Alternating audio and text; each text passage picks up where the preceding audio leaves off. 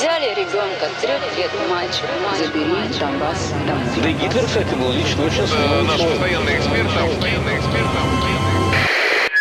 Русский фейк. Иди на... Розвінчуємо російські фейки, які прагнуть зламати наш дух. З експертом детектора медіа Вадимом Міським на українському радіо. Вітаю! При мікрофоні Вадим Міський, і ми, як завжди, о цій порі розбираємо на атоми ворожу брехню і відправляємо її у слід за російським кораблем. Штучність брехливої російської пропаганди призвела до потреби відключення в самій Росії основних соціальних мереж, які були альтернативними джерелами правди про війну. Тим не менше, кремлівські фейки і далі намагаються зламати нашу волю до спротиву і наш дух. Команда аналітиків детектора медіа щодня фіксує та спростовує російську брехню. Я запрошую слухачів українського радіо розбиратися разом з нами і ставати до лав тих, хто чинить спротив інформаційній агресії, тобто боротися з ворожою брехнею та плітками у своєму оточенні.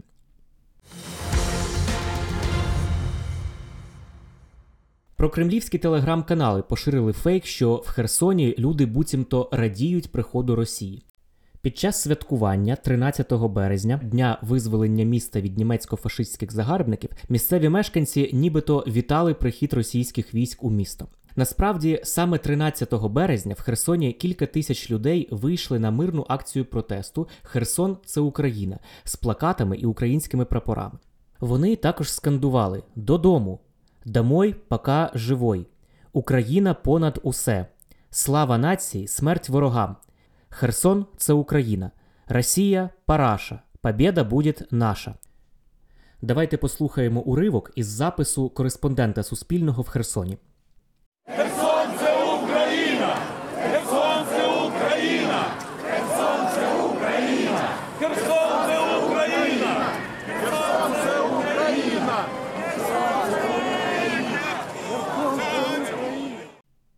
Пізніше на мітингу окупанти відкрили вогонь.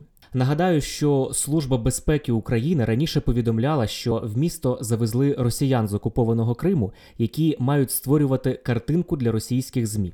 Як бачимо, картинка у ворога не виходить, однак брехню розповсюджувати їм це не заважає. На сайті Житомирської обласної ради хакери опублікували фейк про екстрену евакуацію громадян.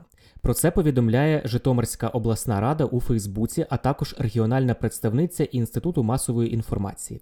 У фейковому повідомленні також закликали не чинити опір окупантам. За деякий час сайт перестав працювати, а Житомирська обласна рада спростувала це повідомлення про евакуацію і запевнила, що спеціалісти вже працюють над відбиттям кібератаки. Служба безпеки України повідомила про чергову хвилю ворожих фейків про нібито запровадження спецслужбою нових правил комунікації в Україні.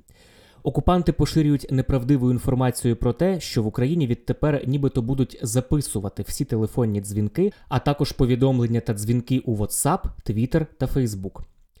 Це старий фейк, який періодично поширюють щонайменше з 2017 року. Раніше його опублікували лише російською мовою, однак в контексті російського нападу на Україну переклали і прив'язали нібито до обставин в Україні. В інформаційний простір фейк повернули декілька днів тому, однак тоді писали, що нібито прослуховуватимуть жителів окупованих територій Донецької та Луганської областей. Служба безпеки України пояснила, що ворог сіє паніку та хоче зламати наш інформаційний спротив, навіть не змінюючи своєї брехні. Запускає вже відпрацьовані фейки по новому колу. Ми фіксуємо, кажуть у службі, вже другу хвилю поширення цієї дезінформації в мережі. Проте заявляємо офіційно: жодних нових правил комунікації СБУ не запроваджує. Всі системи зв'язку та месенджери працюють у штатному режимі. Офіційну інформацію від СБУ нагадаємо, що громадяни можуть отримувати на офіційних сторінках у Фейсбуку, Телеграмі, Інстаграмі та Твіттері. Міністерство оборони Росії стверджує, що внаслідок удару російських ракет по військових об'єктах у Львівській області вранці 13 березня вбито нібито не менше 180 іноземних найманців та знищено велику партію іноземних озброєнь. Мається на увазі ракетний обстріл російськими військами міжнародного миротворчого та безпекового центру в селі Старичі Яворівського району Львівської області. Однак речник Міністерства оборони України Маркіян Лубківський в коментарі телеканалу CNN взагалі заперечив присутність в центрі іноземців, а також назвав цей фейк неправдою та чисто російською пропагандою. Серед загиблих унаслідок удару по міжнародному миротворчому та безпековому центрі у Старичах Яворівського району, за словами Лубківського, іноземців немає. За даними Львівської обласної військової адміністрації, під час обстрілу Яворівського полігону загалом загинуло 35 людей та 134 людини отримали поранення. У мережі поширюють неправдиву інформацію про те, що на Франківщині нібито можна за лічені години усиновити евакуйованих дітей, які залишилися без опіки. Проте голова Івано-Франківської обласної військової адміністрації Світлана Онищук таку інформацію заперечує. Цитую Світлану Онищук. Зустрічається інформація, що за 2-3 години дитину можна усиновити і навіть без документів. Це не відповідає дійсності. Процедура з усиновлення залишається без змін. Всі діти, яких ми прийняли, наразі залишаються під наглядом. Про них піклуються також і наші вихователі. Їх оглядають лікарі. Дбаємо про дітей як про своїх. Кінець цитати. Щоби отримати статус потенційного усиновителя, слід звернутися у відділ у справах дітей у своєму регіоні і подати кандидатуру як патронатна сім'я, яка готова взяти до себе дитину або дітей на тимчасове перебування, яке не є усиновленням. Перебування можливе до того часу, поки не знайдуть їхніх родичів чи усиновителів. У мережі поширюють інформацію, що нібито Збройні сили України викрали представника Організації Об'єднаних Націй у Харкові. Однак бійці Збройних сил не викрадали представника ООН в Харкові. Як повідомляє Центр протидії дезінформації, представники ООН вже спростували такі повідомлення. Інформацію про те, що бійці збройних сил нібито відібрали автотранспорт у співробітників ООН у Краматорську, наразі поширили лише пропагандистські сайти Росії. Російські пропагандисти з каналу РТ розповсюджують фейк про те, що нібито візит Володимира Зеленського до госпіталя з пораненими захисниками України був попередньо записаний ще у лютому.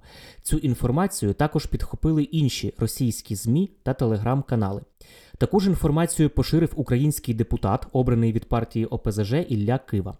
На ознаки заздалегідь записаного відео за повідомленням РТ, нібито вказує присутність на відео Інни Деросової, яка загинула під час виконання бойового завдання у Охтирці Сумської області 26 лютого. Нагадаємо, що Інна Дерусова стала першою жінкою героєм України, якій це звання присвоєно посмертно.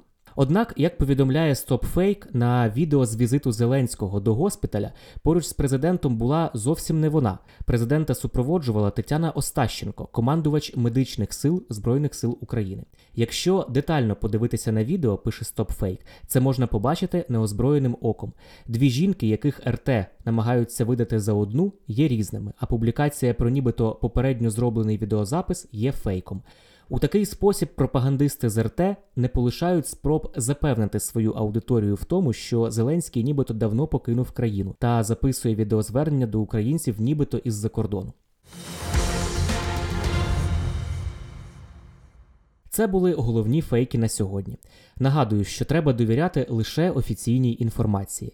Якщо ви бачите панічне повідомлення у Viber-чаті чи від невідомого аккаунта в Фейсбуці, чи в анонімному телеграм-каналі, чи в Ютубі чиємусь, зупиніться перш ніж поширити та переповісти сусідам чи родичам. І спершу тричі перевірте, чи написало про це суспільне мовлення, чи були відповідні повідомлення від Офісу президента, від Міноборони, від Генштабу та інших державних органів.